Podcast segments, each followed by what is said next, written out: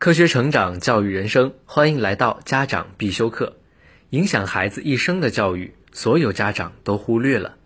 一旦孩子出现问题，家长们经常指责学校、社会，而不是反思自己。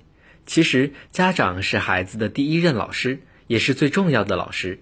但目前，中国家长在这方面是严重缺失的。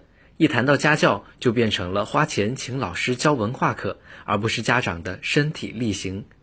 世界上没有一种教育制度与理念是完美的。例如，在美国，因为家长对教育理念不满的原因，约二百六十万的孩子是在家里上学的。在美国前十名大学中，有百分之七来自此类学生。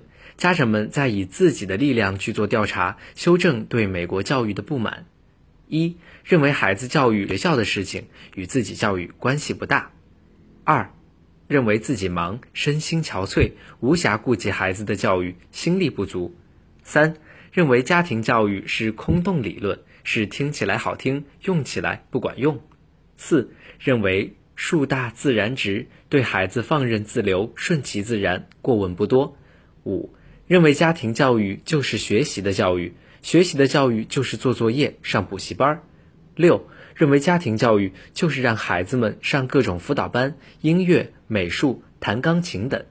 七，认为家庭教育就是提要求，至于怎么学习，不知道也不愿意探究。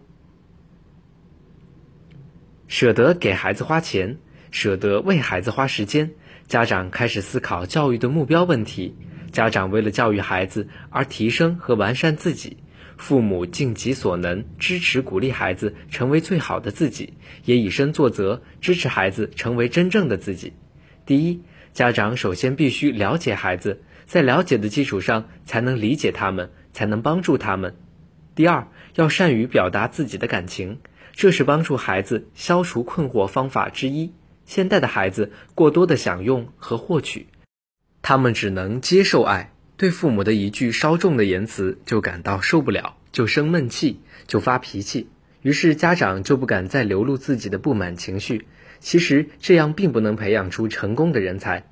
第三，在做孩子朋友的同时，千万不要忘记了，你还是孩子的父母，是他们生活学习的榜样。